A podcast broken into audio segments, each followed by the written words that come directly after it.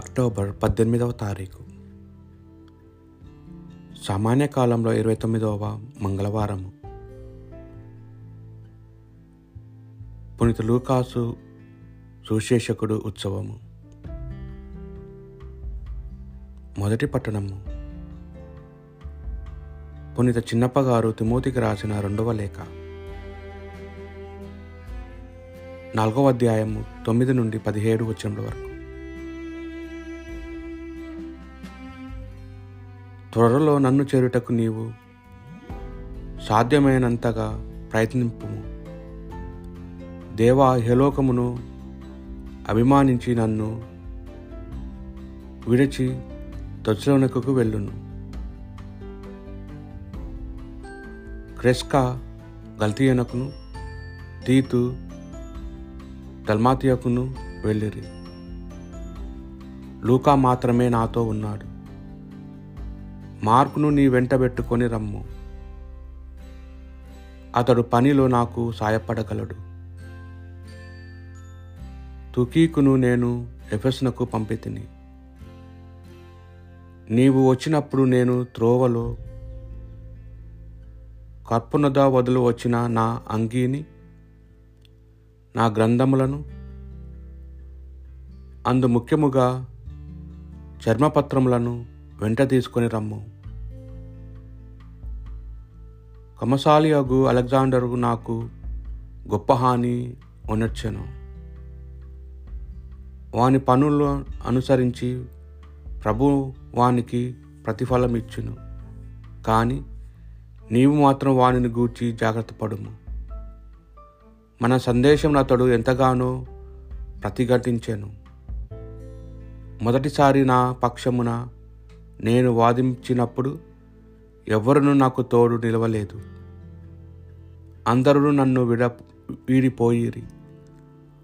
వారికి వ్యతిరేకముగా దేవుడు దానిని లెక్కింపకుండునుగాక.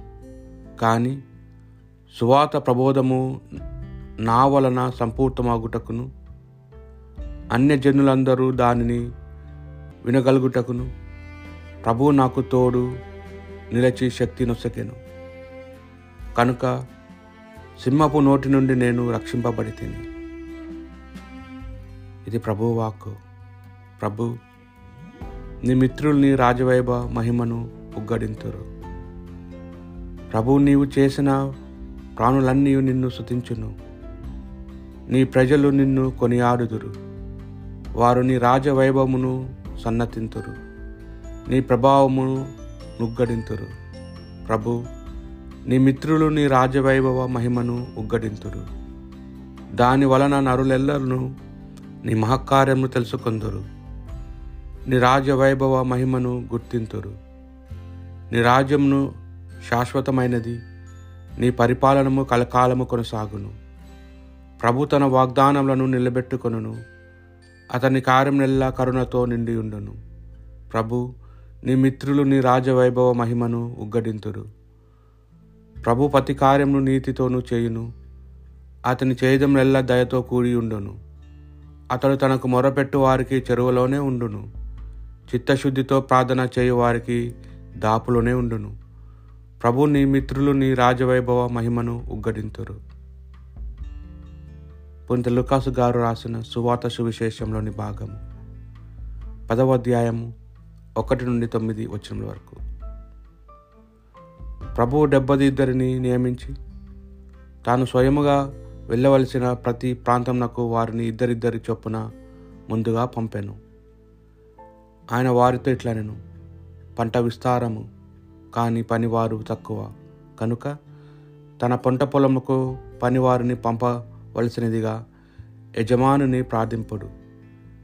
మీరు పొందు మీరు పొండు ఇదిగో తోడేల మధ్యకు గొర్రె పిల్లల వల్లే మేము పంపుచున్నాను. మీరు జాలనైనను జోలనైనను పాదరక్షములైనను కొనపోరాదు. మార్గమధ్యమున మీరు ఎవరిని కుశల ప్రశ్నలు అడగవలదు. మీరు ఏ ఇంటి ప్రవేశించినా ఆ ఇంటికి సమాధానము కలుగునుగా అని చెప్పుడు. శాంతి కాముడు అచ్చట ఉన్న ఎడల మీ శాంతి అతనికి కలుగును. లేనిచో అది తిరిగి మీకే చేరును. ఆ ఇంటి వారు మీకు పెట్టు అన్నపాయనములను తినుచు త్రాగుచు అచ్చటనే ఉండు పనివాడు తన కూలికి పాత్రుడు కదా. మీరు ఇల్ ఇల్లులు తిరగరాదు. మీరు ఏ పట్టణంలోనైనా ప్రవేశింపినప్పుడు ప్రజలు మిమ్ము ఆహ్వానించి మీ అందు పెట్టినదేదో దానిని భుజింపుడు. అచ్చటి రోగులను స్వస్థపరిచి దేవుని రాజ్యము మీ సమీపనకు వచ్చినదని చెప్పుడు. ఇది ప్రభు సువిశేషము.